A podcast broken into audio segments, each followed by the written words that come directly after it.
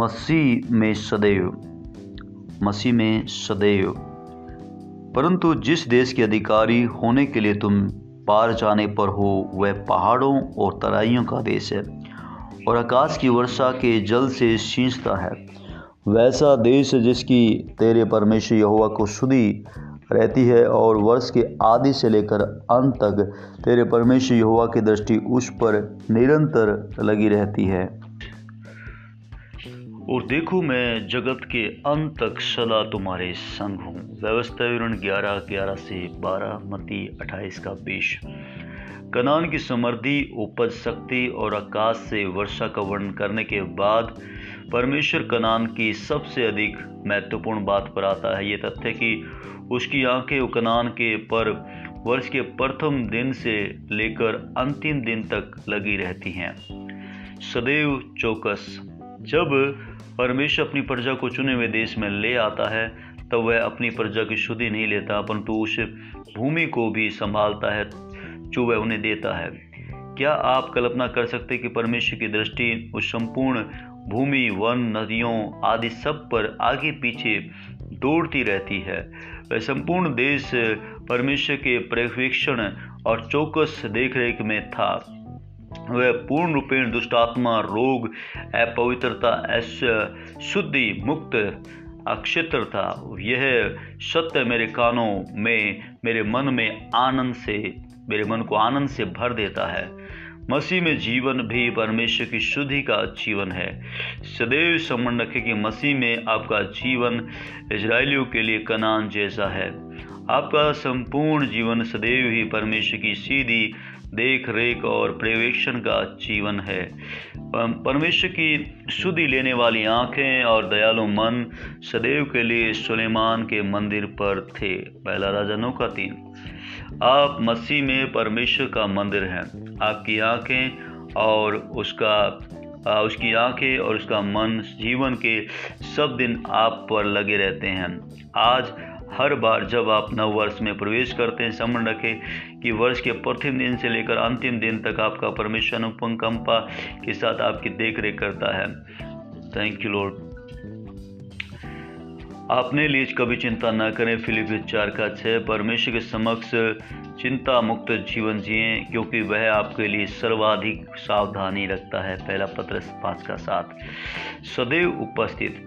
आग और बादल के खंभे सदैव उनके साथ थे, जब तक कि वे कनान न पहुँचे। जब वे कनान पहुँच गए, तब परमेश्वर की आच्छादित उपस्थिति संपूर्ण प्रतिज्ञात प्रदेश को अपने पंखों की छाव में ली हुई थी। निर्गमन चालीस का अड़तीस जब पाप आ गया था, तब उसकी उपस्थिति कुछ समय के लिए छोड़ देती थी अन्यथा वह वहाँ यह सम्मा के रूप में वहाँ पर था।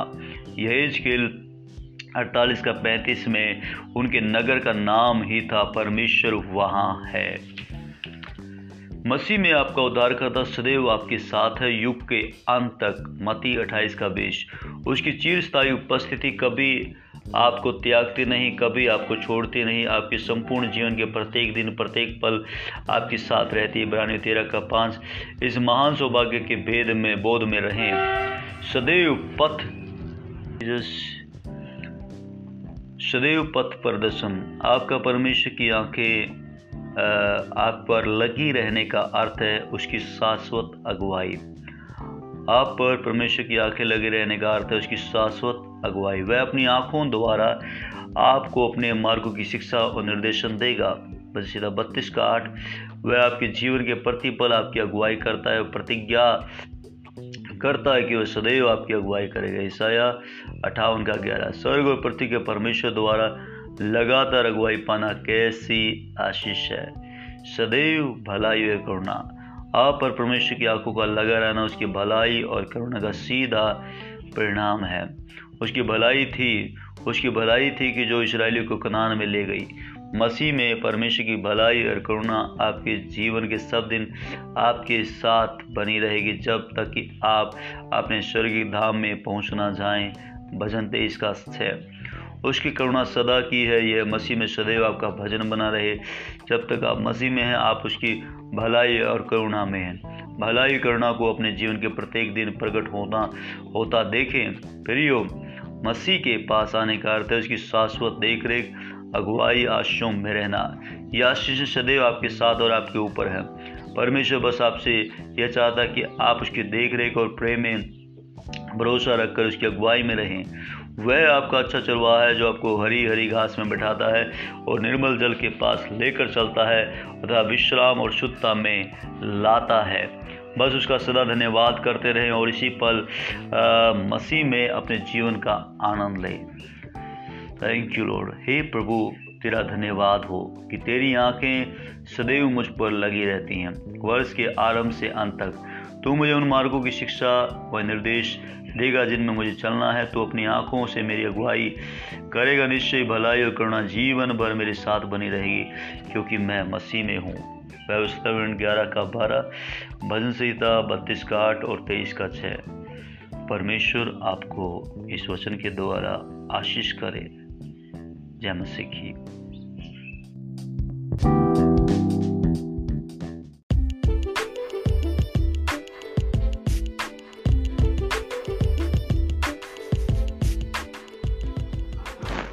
मसीह में प्रकृति को आशीष दें। मसीह में प्रकृति को आशीष दें।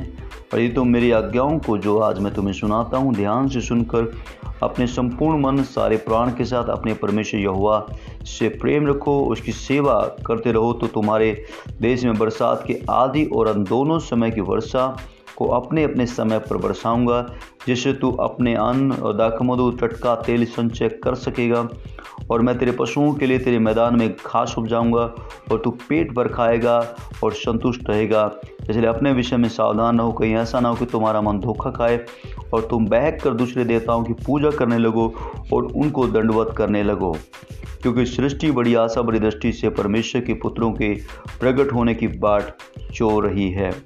रोमियो आठ अध्याय के उन्नीस से बाईस। परमेश्वर ने अपनी प्रजा को समय समय पर वर्षा और अन्न की विपुल फ़सल तथा घास देने की प्रतिज्ञा की। यदि वे उसकी वाणी सुने उससे प्रेम करें, उसकी सेवा करें। परमेश्वर के लोगों के लिए आशीषों में से एक है। प्रतिकूल मौसम, उपजाऊ शक्ति का ना होना, प्राकृतिक आपदाएँ, श्राप और अवज्ञा का परिणाम थे। एकमात्र योना के लिए परमेश्वर ने संपूर्ण प्रकृति को उल्ट दिया था। परमेश्वर ने उसका मार्ग बदलने के लिए समुद्री आंधी और तूफ़ान भेजा, जो योना जहाज़ से बाहर फेंक दिया गया तो उसके सब कुछ और उसके बाद सब शांत हो गया। उसके एक बाद एक विशाल मछली के द्वारा उसे निश्चित स्थान में भेजा और उसे पाठ पढ़ाना चाहा। संपूर्ण संसार परमेश्वर के चुने हुए के चारों ओर घूमता है। श्राप का विपरीत होना। मनुष्य के पतन से पूर्व संपूर्ण प्रकृति, भूमि, जंगल सब कुछ आशीषित था। परमेश्वर की व्यवस्था में था और पति अठारह का बारह। और जिस दिन मनुष्य पाप में गिरा, उसी दिन भूमि श्रापित हो गई, उसमें कांटे उठ कटारे उगने लगे और मनुष्य की खेती के लिए भूमि जोतना, परिश्रम और कठिन कार्य हो गया। पुरानी वाचा में इसराइलियों की आज्ञाकारिता ने भूमि के श्राप को बदल दिया और और आरंभिक अंतिम वर्षा होने लगी। व्यवस्था विवरण ग्यारह तेरह से चौदह जकरिया दस का एक। उनकी आज्ञाकारिता के कारण मैदान में घास उगने लगी। मवेशी पक्षी, वर्ण ऋतुओं पर भी प्रभाव पड़ने लगा। संक्षेप में संपूर्ण सृष्टि पर प्रभाव पड़ा।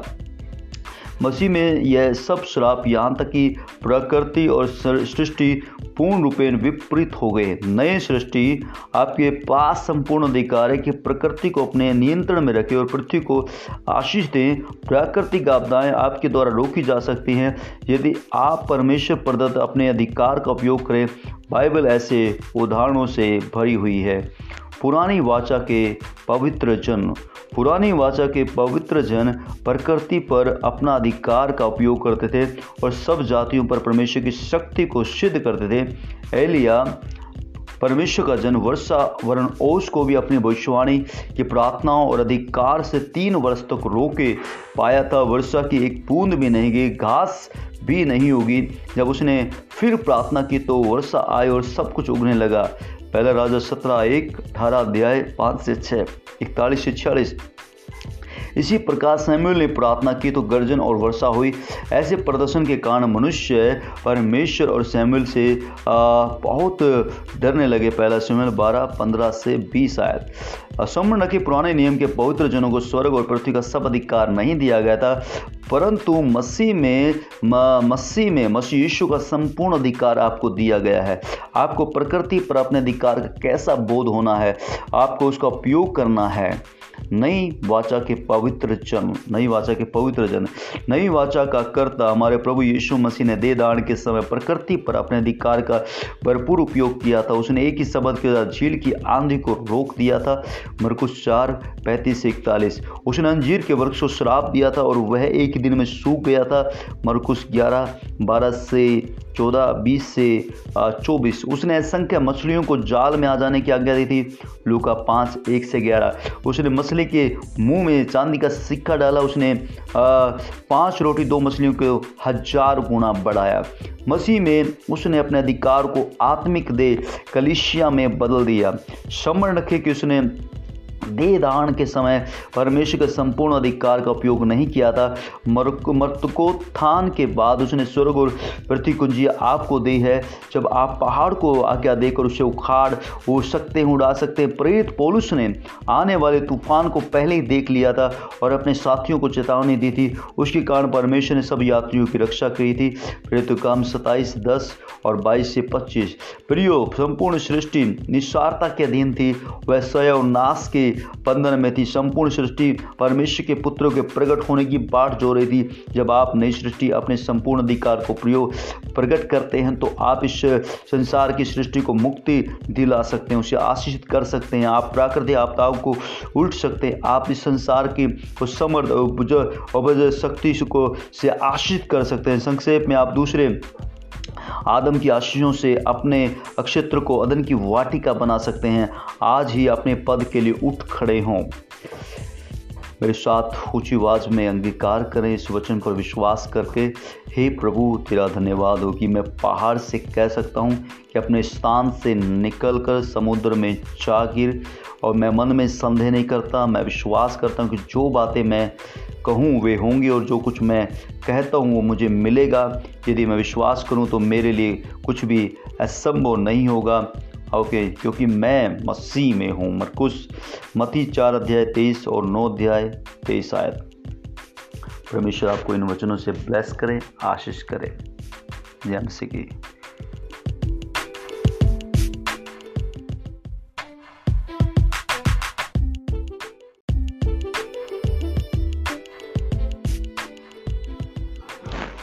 मसीह में प्रकृति को आशीष दें। मसीह में प्रकृति को आशीष दें। और ये तो मेरी आज्ञाओं को जो आज मैं तुम्हें सुनाता हूँ, ध्यान से सुनकर अपने संपूर्ण मन, सारे प्राण के साथ अपने परमेश्वर यहुआ से प्रेम रखो, उसकी सेवा करते रहो तो तुम्हारे देश में बरसात के आदि और अन दोनों समय की वर्षा को अपने अपने समय पर बरसाऊँगा, जिससे तू अपने अन्न और दाखमधु, टटका, तेल, संचय कर सकेगा। और मैं तेरे पशुओं के लिए तेरे मैदान में घास उपजाऊँगा और तू पेट भर खाएगा और संतुष्ट रहेगा। इसलिए अपने विषय में सावधान रहो, कहीं ऐसा ना हो कि तुम्हारा मन धोखा खाए और तुम बहक कर दूसरे देवताओं की पूजा करने लगो और उनको दंडवत करने लगो। क्योंकि सृष्टि बड़ी आशा, बड़ी दृष्टि से परमेश्वर के पुत्रों के प्रकट होने की बाट चो रही है। रोमियो आठ अध्याय के उन्नीस से बाईस। परमेश्वर ने अपनी प्रजा को समय समय पर वर्षा और अन्न की विपुल फ़सल तथा घास देने की प्रतिज्ञा की। यदि वे उसकी वाणी सुने उससे प्रेम करें, उसकी सेवा करें। परमेश्वर के लोगों के लिए आशीषों में से एक है। प्रतिकूल मौसम, उपजाऊ शक्ति का ना होना, प्राकृतिक आपदाएँ, श्राप और अवज्ञा का परिणाम थे। एकमात्र योना के लिए परमेश्वर ने संपूर्ण प्रकृति को उल्ट दिया था। परमेश्वर ने उसका मार्ग बदलने के लिए समुद्री आंधी और तूफ़ान भेजा, जो योना जहाज़ से बाहर फेंक दिया गया। तो उसके सब कुछ और उसके बाद सब शांत हो गया। उसके एक बाद एक विशाल मछली के द्वारा उसे निश्चित स्थान में भेजा और उसे पाठ पढ़ाना चाहा। संपूर्ण संसार परमेश्वर के चुने हुए के चारों ओर घूमता है। श्राप का विपरीत होना। मनुष्य के पतन से पूर्व संपूर्ण प्रकृति, भूमि, जंगल, सब कुछ आशीषित था। परमेश्वर की व्यवस्था में था और पति अठारह का बारह। और जिस दिन मनुष्य पाप में गिरा, उसी दिन भूमि श्रापित हो गई, उसमें कांटे उठ कटारे उगने लगे और मनुष्य की खेती के लिए भूमि जोतना, परिश्रम और कठिन कार्य हो गया। पुरानी भाषा में इसराइलियों की आज्ञाकारिता ने भूमि के श्राप को बदल दिया और, और आरंभिक अंतिम वर्षा होने लगी। व्यवस्था विवरण ग्यारह तेरह से चौदह जकरिया दस का एक। उनकी आज्ञाकारिता के कारण मैदान में घास उगने लगी। मवेशी पक्षी वर्ण ऋतुओं पर भी प्रभाव पड़ने लगा। संक्षेप में संपूर्ण सृष्टि पर प्रभाव पड़ा। मसीह में यह सब श्राप यहाँ तक कि प्रकृति और सृष्टि पूर्ण रूपेण विपरीत हो गए। नए सृष्टि, आपके पास संपूर्ण अधिकार है कि प्रकृति को अपने नियंत्रण में रखें और पृथ्वी को आशीष दें। प्राकृतिक आपदाएँ आपके द्वारा रोकी जा सकती हैं। यदि आप परमेश्वर प्रदत्त अपने अधिकार का उपयोग करें, बाइबल ऐसे उदाहरणों से भरी हुई है। पुरानी वाचा के पवित्र जन पुरानी वाचा के पवित्र जन प्रकृति पर अपना अधिकार का उपयोग करते थे और सब जातियों पर परमेश्वर की शक्ति को सिद्ध करते थे। एलिया, परमेश्वर का जन वर्षा वरण ओस को भी अपनी भविष्यवाणी की प्रार्थनाओं और अधिकार से तीन वर्ष तक रोके पाया था। वर्षा की एक बूंद भी नहीं गई, घास भी नहीं होगी जब उसने फिर प्रार्थना की तो वर्षा आई और सब कुछ उगने लगा। पहला राजा सत्रह एक, अठारह अध्याय पाँच से छः इकतालीस से छियालीस। इसी प्रकार सैम्यूल ने प्रार्थना की तो गर्जन और वर्षा हुई। ऐसे प्रदर्शन के कारण मनुष्य परमेश्वर और सैम्यूल से बहुत डरने लगे। पहला सैम्यूल बारह, पंद्रह से बीस आयत समर्ण के पुराने नियम के पवित्र जनों को स्वर्ग और पृथ्वी का सब अधिकार नहीं दिया गया था। परंतु मसीह में मसीह में, मसीह यीशु का संपूर्ण अधिकार आपको दिया गया है। आपको प्रकृति पर अपने अधिकार का कैसा बोध होना है, आपको उसका उपयोग करना है। नई वाचा के पवित्र जन, नई वाचा के पवित्र जन, नई वाचा का कर्ता हमारे प्रभु यीशु मसीह ने दे दान के समय प्रकृति पर अपने अधिकार का भरपूर उपयोग किया था। उसने एक ही शब्द के साथ झील की आंधी को रोक दिया था। मरकुश चार, पैंतीस इकतालीस। उसने अंजीर के वृक्ष को श्राप दिया था और वह एक ही दिन में सूख गया था। मरकुश ग्यारह, बारह से चौदह, बीस से चौबीस। उसने असंख्य मछलियों को जाल में आ जाने की आज्ञा दी थी। लूका पाँच, एक से ग्यारह। उसने मछली के मुँह में चांदी का सिक्का डाला। उसने पाँच रोटी, दो मछलियों को हज़ार गुना बढ़ाया। मसीह में उसने अपने अधिकार को आत्मिक दे कलिशिया में बदल दिया। समरण रखे कि उसने देदान के समय परमेश्वर के संपूर्ण अधिकार का उपयोग नहीं किया था। मर्तकोत्थान के बाद उसने स्वर्ग और पृथ्वी कुंजी आपको दी है।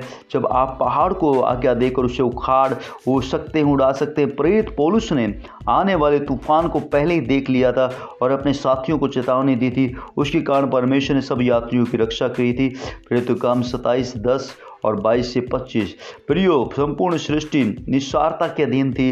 वह स्वयं नाश के बंधन में थी। संपूर्ण सृष्टि परमेश्वर के पुत्रों के प्रकट होने की बाट जो रही थी। जब आप नई सृष्टि अपने संपूर्ण अधिकार को प्रयोग प्रकट करते हैं तो आप इस संसार की सृष्टि को मुक्ति दिला सकते हैं, उसे आशीषित कर सकते हैं। आप प्राकृतिक आपदाओं को उल्ट सकते हैं। आप इस संसार की समर्थ शक्ति को, से आशीषित कर सकते हैं। संक्षेप में आप दूसरे आदम की आशीषों से अपने अक्षेत्र को अदन की वाटिका बना सकते हैं। आज ही अपने पद के लिए उठ खड़े हों। मेरे साथ ऊँची आवाज़ में अंगीकार करें इस वचन पर विश्वास करके। हे प्रभु, तेरा धन्यवाद हो कि मैं पहाड़ से कह सकता हूँ कि अपने स्थान से निकलकर समुद्र में जा गिर और मैं मन में संदेह नहीं करता, मैं विश्वास करता हूँ कि जो बातें मैं कहूँ वे होंगी और जो कुछ मैं कहता हूँ वो मुझे मिलेगा। यदि मैं विश्वास करूँ तो मेरे लिए कुछ भी असंभव नहीं होगा। ओके, क्योंकि मैं मसीह में हूँ। मरकुश मती चार अध्याय तेईस और नौ अध्याय तेईस आयत। परमेश्वर आपको इन वचनों से ब्लेस करें, आशीष करें। जय मसीह की